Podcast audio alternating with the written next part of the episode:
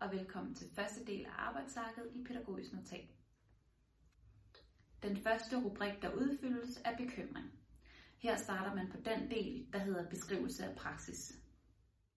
Som vi også nævnte i præsentationen, handler denne del om at være analyserende på sin praksis. Hvad er der sket, og hvad sker der lige nu? Det, der handles på og gøres, kommer i handleplanen senere. Så vær opmærksom på at være beskrivende ud fra de eksisterende omstændigheder. Der står under beskrivelsen, at der skal vælges 1-3 bekymringer.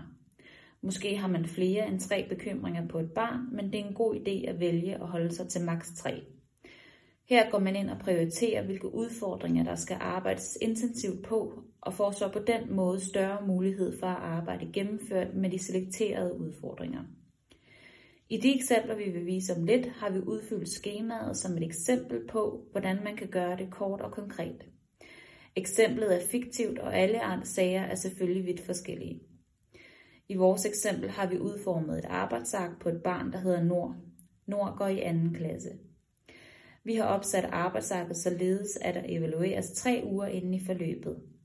Det er Nords dansklærer og matematiklærer, der har bekymringen og udfylder arbejdsarket. Dansklæreren og matematiklæreren har drøftet deres bekymring med teamet, og der er enighed om, at de er dem, der i første omgang skal arbejde med bekymringen. Bekymringerne, der går på Nord, er, at han kommer dagligt med hyppige og højlytte udbrud i løbet af undervisningen. Han kommer dagligt i konflikt med de andre børn, både i klassen og i frikvartererne.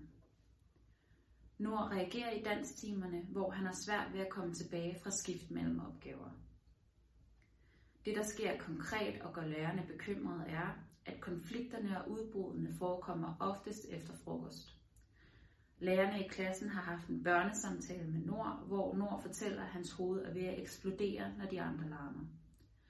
Nord fortæller, at han gerne vil lege med de andre efter frokost, men at han bliver ked af det, når han ikke ved, hvad han skal i lejen.